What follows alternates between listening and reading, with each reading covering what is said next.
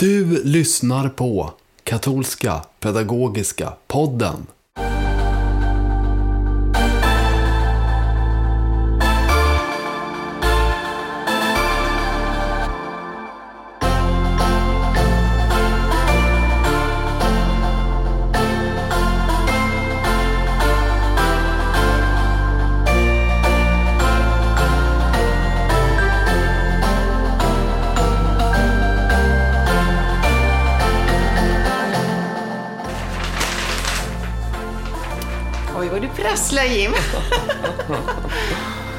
Okej, jag heter Jim Lagerlöf, du heter Ulrika Erlandsson. Det här är Katolska Pedagogiska Podden nummer fem, eller femte avsnittet. Eh, och här sitter vi tillbaka efter eh, några veckors välförtjänt semester. Har du Ja. haft en bra ledighet eller? Ja, men absolut. Jag har haft användning för paraplyet. Ja, så är det ju. Är det ju. Men, Men, eh, det ett har varit- varma regn har det varit, inte varit några kalla Ja, regn. men verkligen, verkligen. Så att, eh, nej, men det har varit en jättefin sommar. Ja, nej, men jag, jag, har, jag har badat, men det var länge sedan nu känns det som. Alltså, I början av sommaren var det ju några fina dagar, minns jag det som i alla fall. Jag hoppade faktiskt i igår i Mälaren. Jaha, okej. så Ja, hur var det då? då? Var det kallt i vattnet? Det var lite svalt, ja. Jag har ju varit mest ledig, ska jag väl vara ärlig och säga. Jag har tittat i mejlen två eller tre gånger. Så ja, men nästan helt Klokt, ledig ja. har jag liksom kopplat av. Men du har behövt jobba lite grann under sommaren. Ja, jag hade möjlighet att åka till en mycket vacker plats i vårt land som heter Sätila. och där Mm, fanns Sverige. Något, ja, där fanns något för mig, en ny upptäckt, Riksförbundet Kristen Fostran. Men de har faktiskt funnits i över hundra år. Mhm. Ja, det låter ju så nästan på ja, namnet. Ja, men precis. Och de ordnade ett sommarmöte där de bjöd in en europeisk konfederation, European Federation of Christian Teachers, då en europeisk Mm, lärarkonferens. Och där i praktiken de flesta var katoliker också. Ja, Så det var ett jättespännande konferens med tema Barns rätt till andlig utveckling.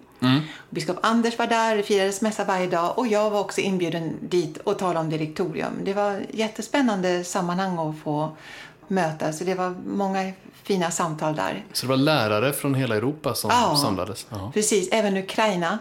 Och, och, och det var jätteroligt att eh, ja, komma på det här mångkulturella perspektivet och, och, och deras erfarenheter. Så det var, det var jättefint. Ja, det är så olika med religionsundervisning eller kristendomskunskap och sånt där som man har i olika länder. I Sverige är det ju på ett sätt. I Sverige kan man säga lite annorlunda jämfört med väldigt många andra europeiska länder. Bara som att i Finland så erbjuds ju faktiskt skolelever, eller det finns tre barn eller fler som tillhör en och samma trosamfund, så har de rätt till att få religionsundervisning om sin egen religion. Alltså konfessionell Ja, precis, religionsundervisning. Om det är precis. tre muslimer ska de ha muslimsk undervisning. Om det är tre katoliker. Och det måste rektorn tillhandahålla. Och det är staten som ska garantera det. Och det är fantastiskt. Det är en helt annan syn än vi har i Sverige. En Jo, helt annan. just det, Man, man ser det här som viktig, en viktig del av barnens identitet. Och, lite som hemspråksundervisning Exakt. som vi har i Sverige. ja. Så jag skulle önska fler politiker gjorde studieresor till Finland, till vårt grannland och bara såg hur, att man faktiskt har en sån respekt för, för barns religiösa hemvist. Och det jag tycker det är väldigt spännande att se. Alltså skola blir lite grann temat för det här avsnittet. Och eh, jag har träffat Mats Hansén som är rektor på Sankt Eriks katolska skola i Enskede i. Stockholm. Och vi kan lyssna på intervjun med honom nu.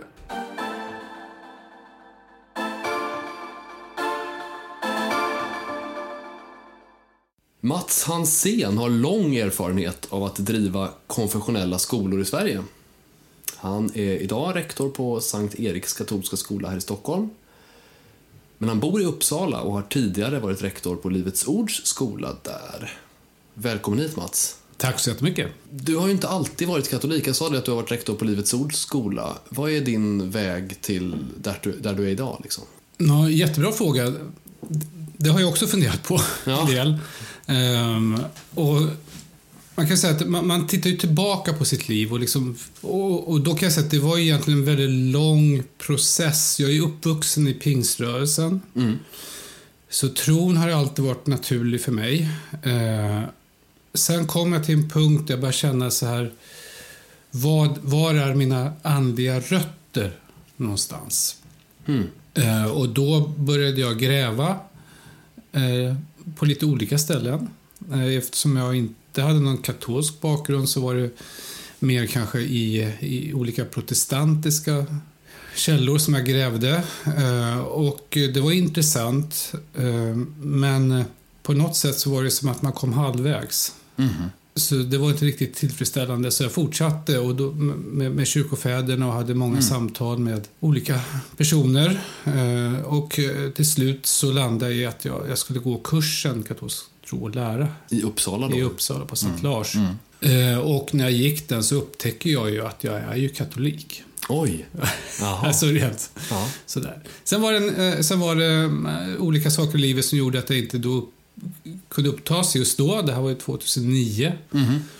Utan jag var tvungen att avvakta lite grann eh, och eh, sen upptogs jag 2014 var det. i augusti. Så det var en period där du eh, han var i någon typ av limbo kanske? Eller där Det kan man, precis så kan man nog säga att det Ja. var. Jag var i hjärtat katolik men, men det var olika omständigheter som gjorde att, det, Mm. att jag var lite delad kan man säga. Hur var det då när du till sist eh, upptogs? Det var lite som att, eh, det låter lite klyschigt sådär, men det var lite som att komma hem. Jag tänkte det var som att komma på den stora båten. Och då tänkte jag att jag har ju varit på små, mindre båtar ute på havet i olika sammanhang då. Eh, Inget, alltså, jag hade ingen kritik mot dem på det viset, men, men det här känns som att nu kommer jag upp på moderskeppet på något sätt. Mm. En gång så bjöd jag in dig och pratade med konfirmanderna, minns jag, i, i Uppsala. Just det. Ehm, Mm. du- var en bland flera som skulle berätta om varför är du här idag. Liksom. Och- Och då, då nämnde du att eh, du hade inte träffat så många katoliker innan. Liksom, det var inte liksom att du hade mött katoliker som gjorde att du hade blivit katolik. Men du hade mött en person när du var personlig assistent, var det inte så? Mm, det stämmer. Eh, När jag pluggade så, så jobbade jag med en äldre herre i Uppsala. Och han var katolik. Och det var första gången jag träffade en katolik, en svensk katolik. Jag hade varit utomlands och träffat, så, men, men en svensk katolik. Och, det, och det var ju lite intressant. Eh, Sen träffade jag en annan person också som var katolik, eh, lite yngre. Eh, och, så att det var nummer två. Och, och utifrån det, och då, det, det jag menar, man, man tittar tillbaka på sitt liv. Man ser inte när man är mitt i det ibland, men när man ser efteråt och tittar på då ser man, "Aha, där lades den stenen, där lades den stenen. Till exempel hade jag en- en lunch med en präst i Svenska kyrkan eh, mitten på 90-talet någon gång eh, som hade varit engagerad i en frikyrka men blivit präst i Svenska kyrkan. Och för mig var det helt jättekonstigt. Ja. För det här med liturgi hade jag ingen pejling på alls. Mm. Men han förklarade liturgin för mig. Att det har, allting har symbol, alltså alla symboler har mening och så. Mm. Så kunde jag liksom på ett intellektuellt plan eh, förstå det. Det. Men det vart inget mer med det. Men Nej, sen när jag tittar tillbaka så det var ju en bit Mm. på min väg. Fast man inte såg det då liksom. När man lägger pusslet i efterhand på något sätt, ja. Eh, Men då, då har du ägnat dig åt att driva kristna skolor, kan man väl säga? Mm, eller varit rektor för kristna skolor. Det är egentligen huvudmännen som driver Mm. Ja, skolorna. just det. Mm. Du har varit med och styrt och Ja, det kan man säga. sammanhanget där. Hur länge har du varit i den svängen? Sen 1990... ja, Jag började undervisa 94 på hösten, tror jag. bara. Mm. Sen blev jag rektor 97. Just det. Vad var det som lockade med att vara rektor? Är det inte mycket administrativa grejer, tänker man ju på. Jag var ganska ung Ja, och fick frågan. ja, ja just det. Ehm, man, man är ung och dum, man säger ja. Ja, ja, ja, ja. Just det, just det. Och sen har du Sen fortsatt med det? Sen har jag fortsatt att vara ung och dum. Ja, ja, ja. Okej. Ja. Och precis, och nu, då var du på Livets Ord i Uppsala, en- som ju, det är flera skolor där ju. Mm, jag var på gymnasieskolan. Just det. Och, eh, så då var du på Livets Ord ett tag och sen så kom du till eh, Sankt Eriks skola här i Stockholm. Hur är det då att vara rektor där? Ja, men det är jättespännande. Vad är det för en skola? Om du beskriver Ja, det är precis. Bra. Det är en F till 9-skola. Så att vi, och sen har vi också en förskola Mm. med två avdelningar. Eh, och det här är en skola med väldigt långa anor. Eh, en del av er som lyssnar känner säkert till det här, men, men för en del kan det vara nytt att skolan startade ju faktiskt 1795. Mm. Det är länge sedan. Det är en stund sedan och när jag nämner det i olika sammanhang så hajar folk till. Mm. För de tror att det här är en skola som bildades på 90-talet när vi hade den här stora vågen av, friskolor som startade. Ja, Men så är det ju inte, utan den här skolan startade också på 90-talet, men på 1790-talet. just det. Ja, ja, visst. Och eh, har en helt annan bakgrund i att, att det var ju... Alltså, svenskar fick ju inte vara katoliker på den här tiden. Eh, Nej. men däremot hade vi folk som hade flyttat in som var katoliker. Och sen hade vi då en kung som var Gustav III, Mm. som var någorlunda liberal i just de här frågorna. Han tyckte väl att de som redan var katoliker kunde få ge sina barn då en katolsk eh, uppfostran och utbildning. Ja, ja. Så att det har ju gjort det att den, vår skola startade där och med många elever från, från andra länder. Eh, Och så har vi fortsatt. Det har alltid varit en skola med stort internationellt eh, inflöde kan man säga. Mm. Är det så också idag då? Så är det absolut idag. Eh, Vi har många, många olika nationaliteter representerade. Hur märker man att det är en katolsk skola då? kan man märka på olika sätt. Dels att vi eh, lokalmässigt, man kommer in till oss i klassrum till exempel, så finns det krucifix, eh, bild på påven. Eh, vi har ju också eh, ett kapell. Eh, och vi har skol, två skolpräster som rör sig på skolan. Inte varje dag, men, men tre dagar i veckan. Som man kan stöta på. Sen så, eh, en del sätt, men man märker det på atmosfären. Och det är någonting som är svårare att liksom ta på. Ja, ja. Men, men eh, många som kommer nya säger att ja, men vi märker det är så eh, fridfullt och det är en viss atmosfär på skolan. Och, och det är kanske det som jag blir mest glad för. Jag menar, krucifix kan man ju spika upp lite överallt. Men, Ja, visst. ja. Nej, men just det, det, här är, det här är inte en skola bara för katoliker, för sådana skolor finns det ju inte i Sverige. Det är för alla barn. Det är för alla barn. Så att eh, alla är välkomna att söka. Eh, Och vi har ju en blandning av elever. Det, Vi har många nationer, men vi har också en dels en konfessionell blandning. Jag brukar säga så här att nu, eh, jag höftar, jag frågar ju inte eleverna egentligen när de kommer, för det är Nej, deras ensak. Men, men jag säger så här, kanske 60, 70, 70 procent har ändå en form av kulturell katolsk bakgrund. Ja. Sen har vi en stor grupp eh, ortodoxa elever från Mellanöstern till exempel, Mhm. men även från andra delar av världen. Eh, Och sen har vi helt vanliga sekulära Enskedebor, som vi finns ju i gamla Enskede, som sätter sina barn hos oss därför att man tycker att det är en bra skola. Så det, är, ju- det är ju en mix av, av alla de här olika människorna. Då.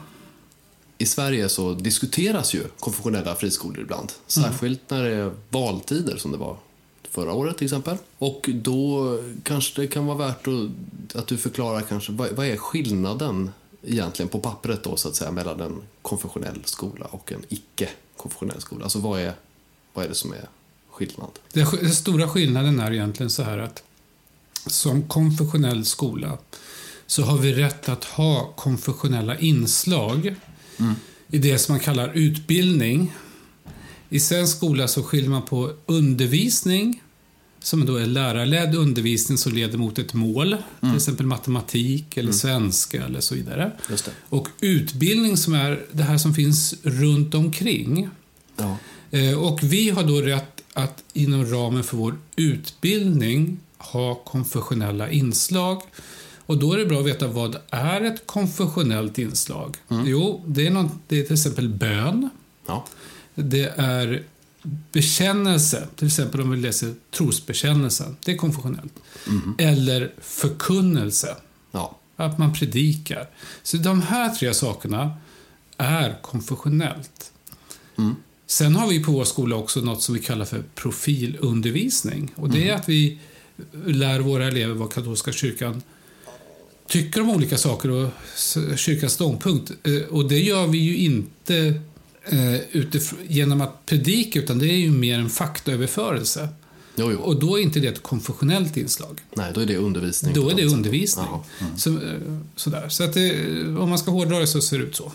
Och det kanske är det där som jag tror många, många inte vet om. Många vanliga svenskar vet inte om att det finns den här skillnaden då. De kanske tänker att hela, hela alltet, allt vad ni gör är att ni på en katolsk skola då berättar om vad påven tycker i olika frågor. I matematik och i naturvetenskap och alla möjliga ämnen. Att det är det ni håller på med hela tiden. Och så är det ju inte, utan vi följer ju svensk skollag och, och, då, och läroplanerna. Så att det, det som skiljer oss åt är ju egentligen, om man ska säga rent formellt då, att inom utbildnings... Den är, a, a, området då, då, då kan vi fira mässa till exempel, eller vi kan ha, ha olika konfessionella inslag. Betyder det att det behöver vara liksom frivilligt? Att man säger Ja. för den som vill? Och så vidare? Ja, det precis. Jättebra fråga. Det, det måste vara frivilligt. Så att vi tvingar aldrig någon elev att delta aktivt i någon form av konfessionalitet. Utan det är ju någonting som eleven själv måste vilja. Och föräldrarna har ju också någonting att säga till om här. De kan säga att, att vi vill eller vi vill inte att våran son dotter ska vara med på konfessionella inslag. Och när barnen blir lite äldre, kommer upp i högstadieålder, då får ju de själva avgöra i större utsträckning om de vill vara med. Just det. Hur, hur är det då? Vill eleverna vara med? på? Ja, alltså nästan alla. Det finns undantag, men nästan alla eh, vill vara med. Sen betyder inte det att bara för att man vill vara med att man är jätteaktiv varje gång i mässan. Nej, nej. Utan, men man är ändå där liksom. Alltså, man kan väl fundera på... Förr i tiden då, då fanns det ett skäl för att det var katolikernas barn som gick på den här skolan.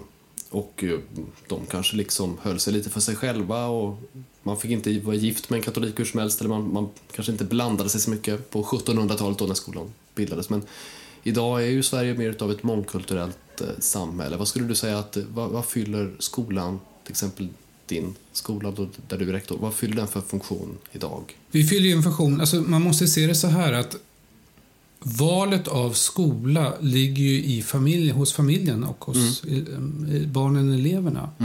Och det finns ju en efterfrågan på katolska skolor. Det är tre katolska skolor i Sverige. Ja. Det är vi och sen finns det en i Göteborg och en i Lund. Det. Eh, När jag pratar med människor som kanske är lite nya i Sverige, de blir jätteförvånade. Så, finns det tre?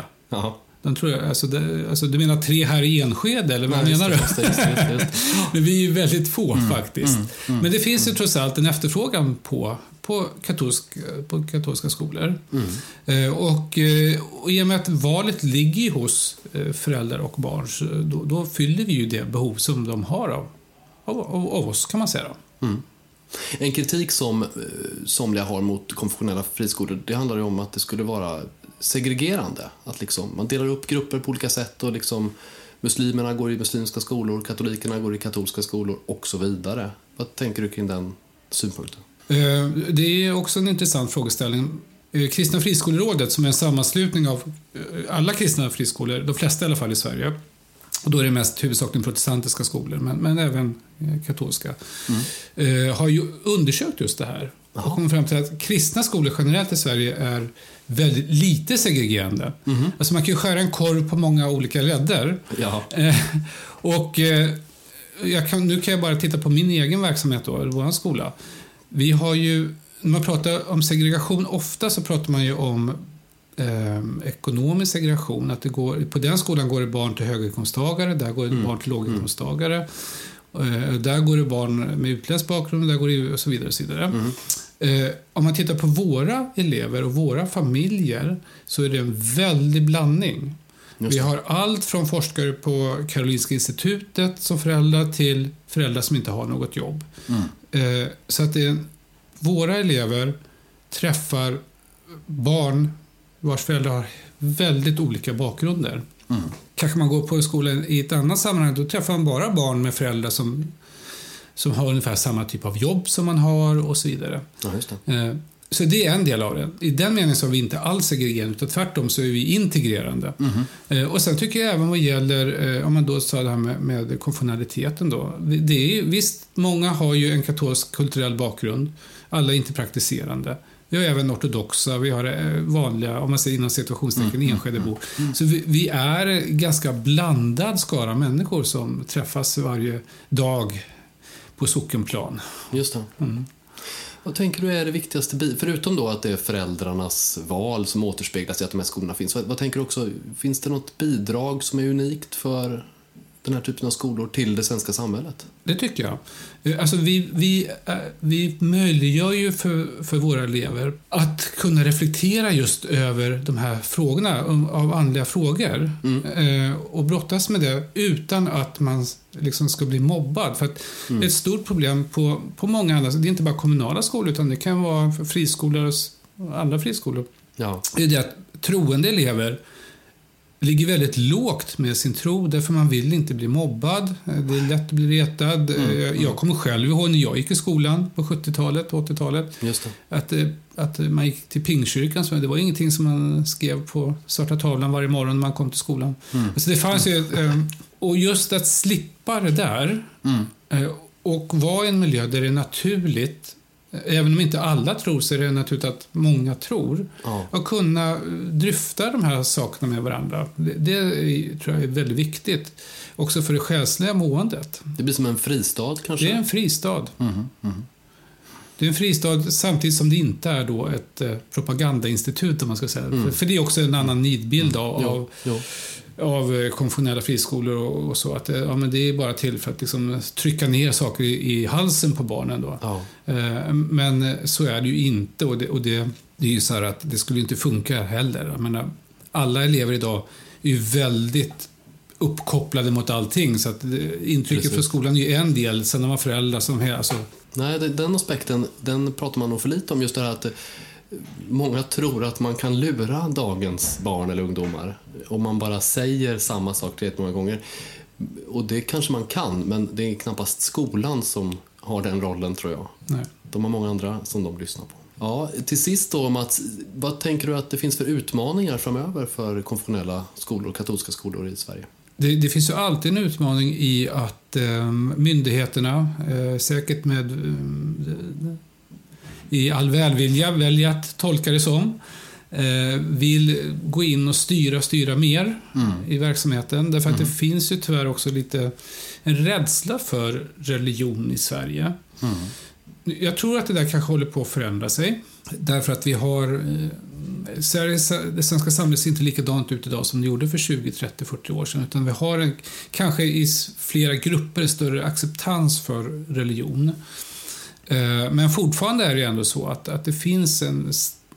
Många är väldigt misstänksamma, avvaktande och så. Och det får man gärna vara.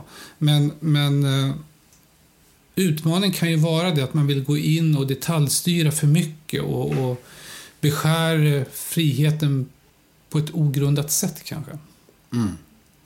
Så det är väl någonting vi kan uppmuntra våra lyssnare att fortsätta be för. Eh, undervisning på, i, i Sverige, eh, att det får chans att finnas konfessionella friskolor eh, också framöver såklart.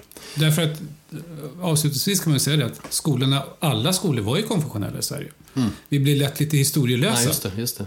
Jag menar, fram, och det kan man säga nästan fram till slutet på 60-talet så även de kommunala skolorna Jo. Då hade man morgonbön, man sjöng psalm och de här sakerna som, som man gör i konfessionella skolor idag. Så att det, vårt utbildningsarv i Sverige är ju i den meningen kristet. Så att vi är ju egentligen bara en förlängning av det som vi hållit på med sedan väldigt många hundra år tillbaka. Just det. Du fortsätter liksom vad fäderna har gjort tidigare där. Mm. Stort tack för att du tog dig tid att vara med i Katolska Pedagogiska podden. Tack Jim.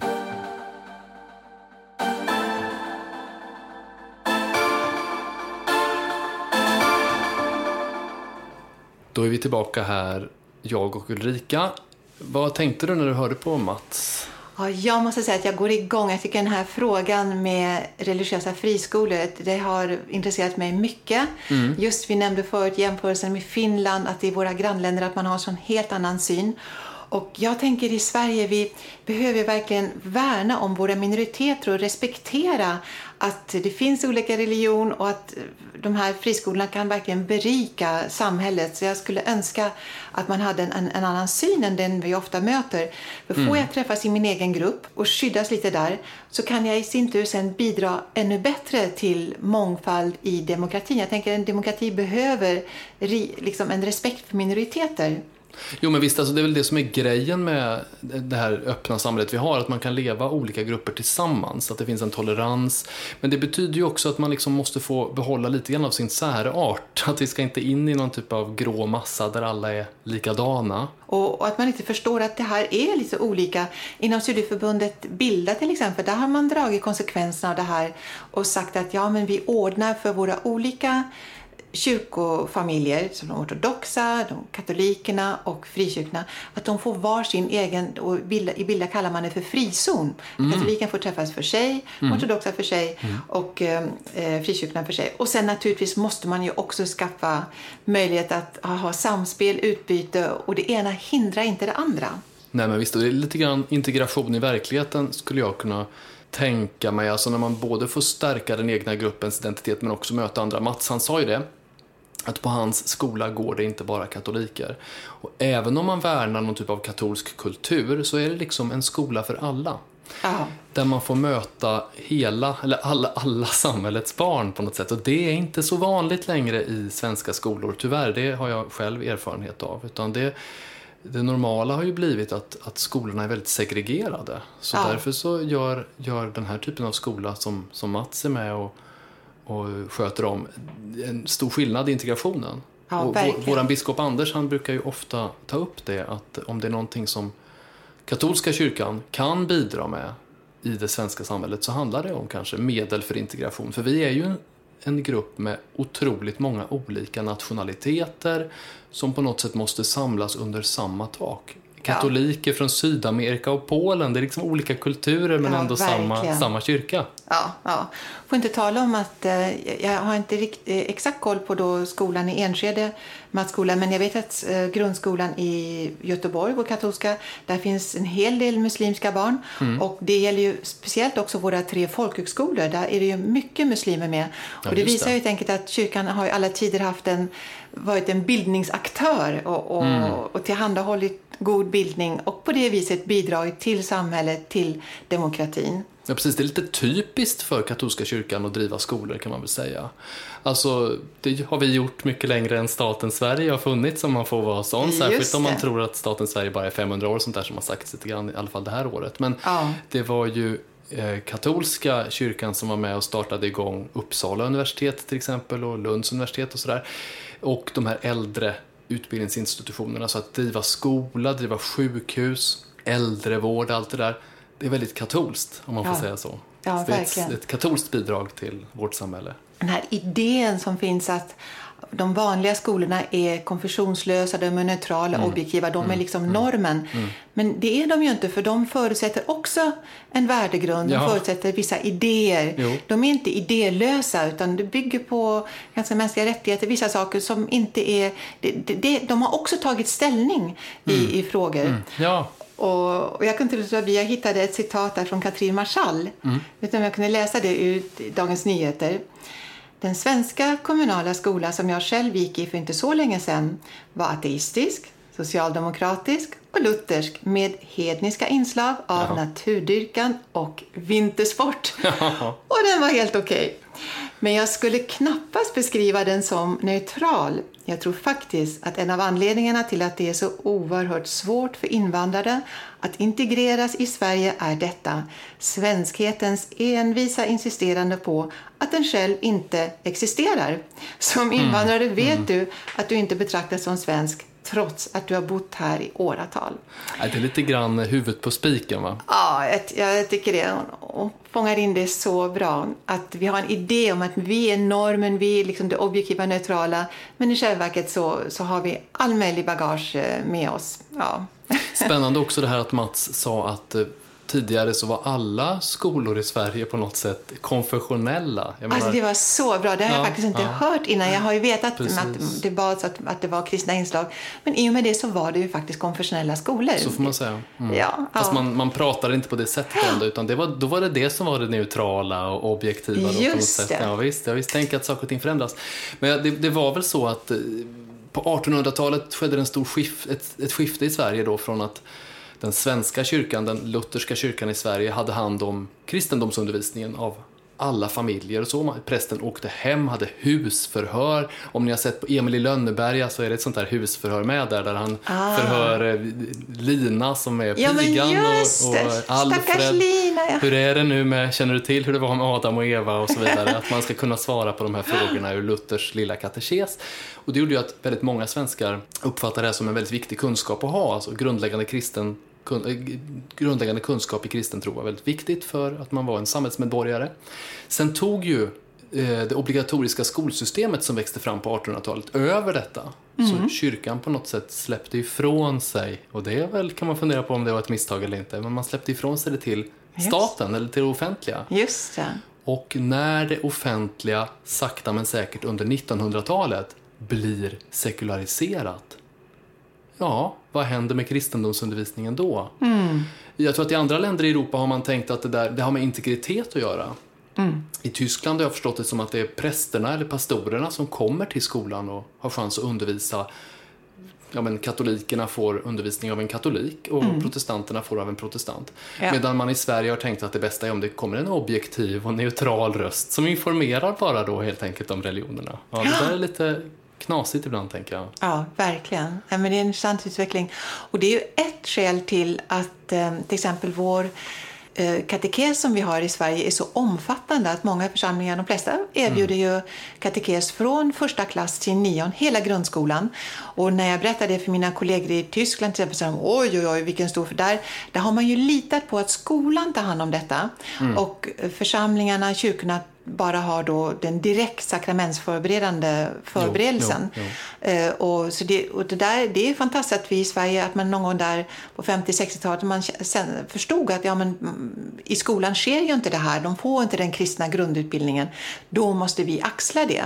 Och det är fantastiskt och jag tycker något vi ska värna om. Och det är inte alltid lätt för församlingarna att bära upp det här men jag tycker det är, det är fantastiskt att vi erbjuder det. Och, och det är så berikande för våra barn, våra katolska barn och ungdomar. Men för hela kyrkan är det en, en rikedom att vi hela tiden håller den här dialogen om tron och utbildningen igång. Liksom, folk, det är en folkbildning på alla nivåer och, eh, och det berikar oss själva som kyrka men också faktiskt hela samhället. Och det måste vara vi som gör det. Det finns ingen Ja. annan. Det finns ingen som går in, om inte kateketerna eller föräldrarna undervisar sina barn i den katolska tron, då finns det ingen annan som gör det. Just det. Det är en viktig sak. Det Nej, det sak hänger på oss. Det är ingen Ja. annan som kan göra det.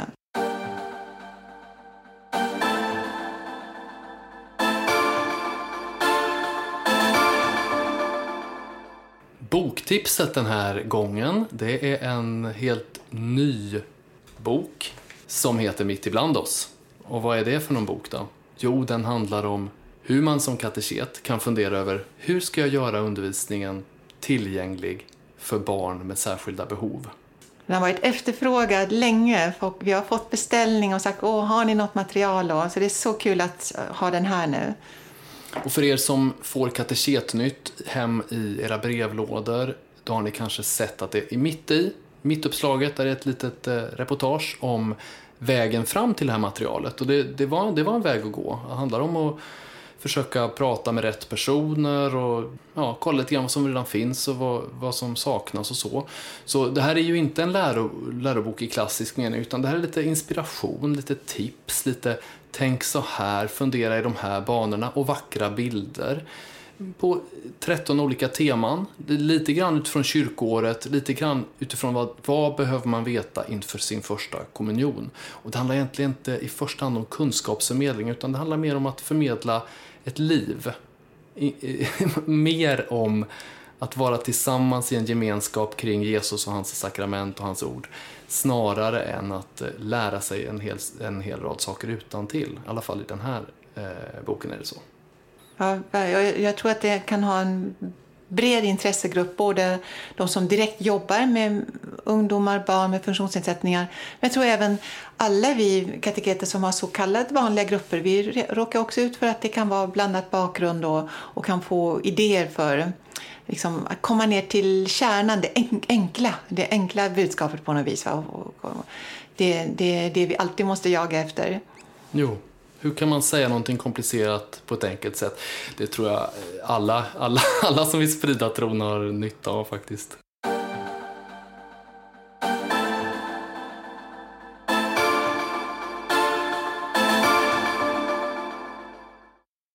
Frågan den här gången, för vi har ju en fråga i varje avsnitt, den handlar om hur man blir kateket. För det kan ju vara så, det är en ny termin nu, nya möjligheter. Du som lyssnar kanske funderar, kan jag bidra? Det är ju ett av kyrkans bud, att bidra aktivt i min församling.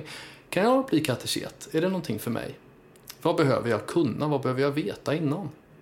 Ja, och det är på ett sätt en komplex fråga. Om jag tittar i direktorium så finns det en lång lista med allt om kyrkans lära man ska kunna och så vidare. Mm -hmm. Å andra sidan så säger direktorium också att det är önskvärt att även personer med funktionsnedsättningar blir kateketer. Just det, ja. Så det är verkligen så här som så ofta i kyrkan att det är lite både och. Att det finns formella långa utbildningar i många andra länder. Mm. Och så samtidigt ska man ha det här, ja, men alla kan bidra. Vi ska alla bjudas in till att dela vår tro oavsett eh, bakgrund. Och det är så härligt med den mångfalden. Men i praktiken i Sverige så har vi ingen formell utbildning, förväntan utan det är kyrkoherden som är den som bedömer vem han vill anlita som kateket. Mm. Och, eller rektorn då för den nationella missionen.